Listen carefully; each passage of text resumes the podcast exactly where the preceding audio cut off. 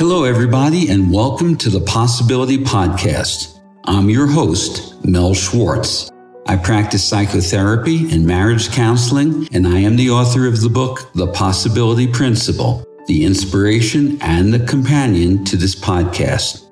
I'll be introducing you to new ways of thinking, a new philosophy, and a new game plan for life, and all of the infinite possibilities that await you.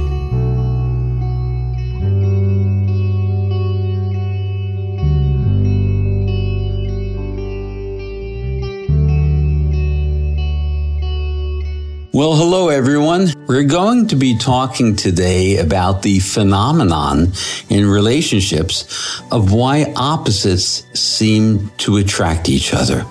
You know that term, my other half? We often hear in committed relationships or marriages, or particularly long standing marriages, one person refers to the other as my other half. Well, that's not just a throwaway line. There's something to that.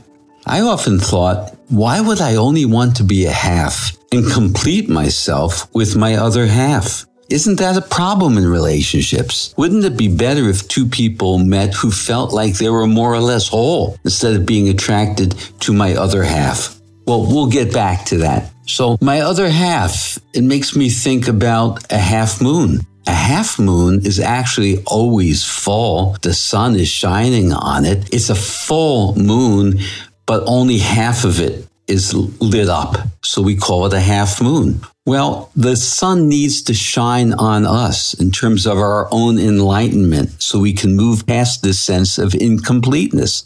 So we can see that in relationships, there is a natural attraction to my opposite. Now that works or can work for a period of time.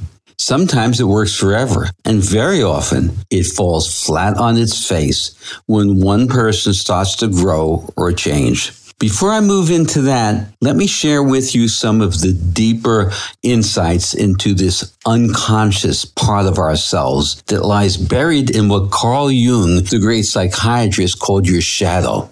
So, what Jung was referring to in terms of the shadow is that the opposite of our own persona, of our own identity that we connect with. The opposite exists in our shadow. And the goal in life is to bring the shadow into the light so we can begin to integrate it toward our own fullness. You've heard me share in the past my story's narrative about my former marriage, whereby I was attracted to my opposite as a young man. I was shy and introverted, not outgoing, and she was an extrovert and very sociable and the opposites attracting on many other levels completed each of us. The problem, or perhaps the gift for me, was that many years later, when I had evolved and grown in any number of ways, I now saw her in an entirely different way. I no longer needed my relationship with her to complete me or make me feel whole. I was feeling whole within myself. I had no reason to blame or fault my ex wife but she hadn't grown or changed much. And therefore, this initial relationship built on opposites attracting no longer worked. So in Carl Jung's urgings about integrating our shadow self, we can think of that as well as coming into wholeness. So shadow self, as an introvert in my shadow was an extrovert. The opposite of your own sense of self lies buried in your shadow. Some of those may be features that you don't value or respect, so the goal is not to adulterate yourself. But when you're feeling triggered or reactive in a relationship by someone else, what they are triggering in you is buried in your shadow.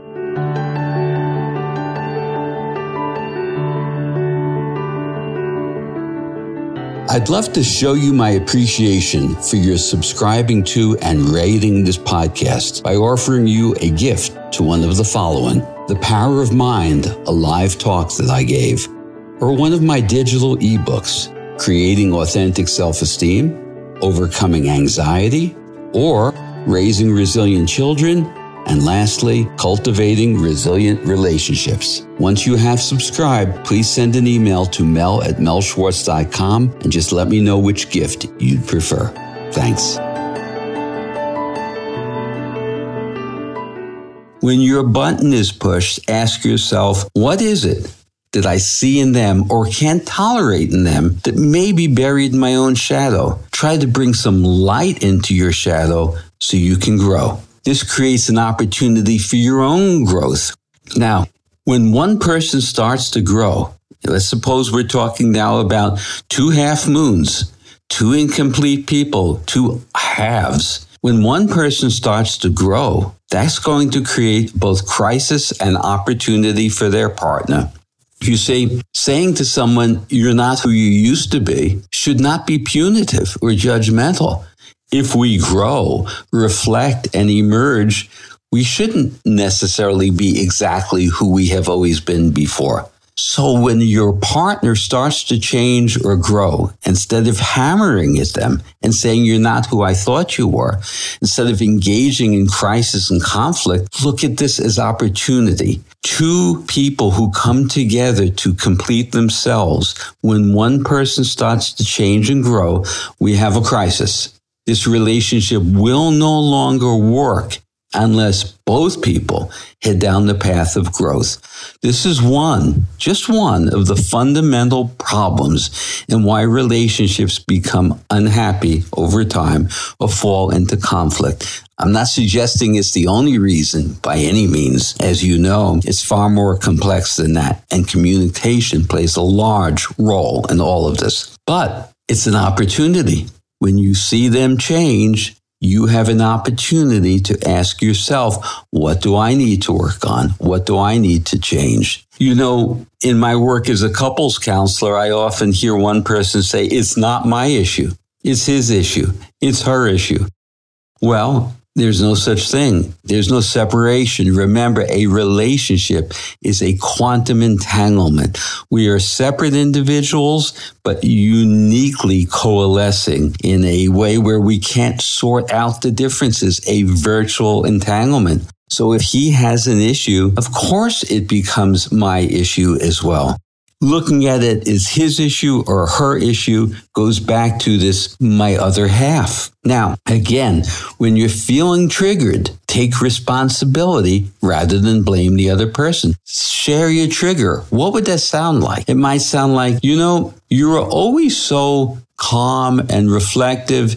And now you're doing these deep analytical dives into yourself and it's making me uncomfortable. That's sharing my trigger as opposed to trying to just shut down what I don't see and don't like. Don't blame the other person.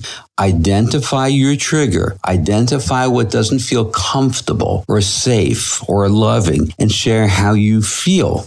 By the way, if you're listening to this and you're not in a relationship, be really cautious about being attracted to your opposite. Work instead on moving toward your own completeness. Again, relationships would have an entirely different outcome and result if we worked on completing ourselves or moving toward completion. I don't mean to suggest we're ever complete and we never should be. It's a lifelong evolving process, but literally taking the term my other half if we really step back and look at it, is horribly judgmental about the other person and about my own self. We fall into committed relationships often at such tender young ages and we don't know ourselves well enough. We haven't evolved enough. So if you're not currently in a relationship, work toward your own growth and evolving toward your own completeness and wholeness before you fall into the trap of my other half. And as you grow and evolve, you should come to see that you start to become attracted not to your opposite, but to the person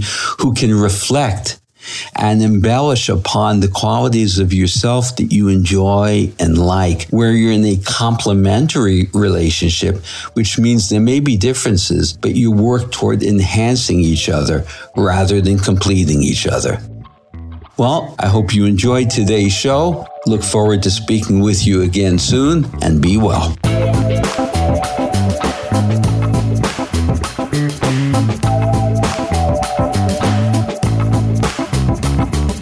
I hope you enjoyed this episode of the Possibility Podcast, and I welcome your feedback on this or any episode.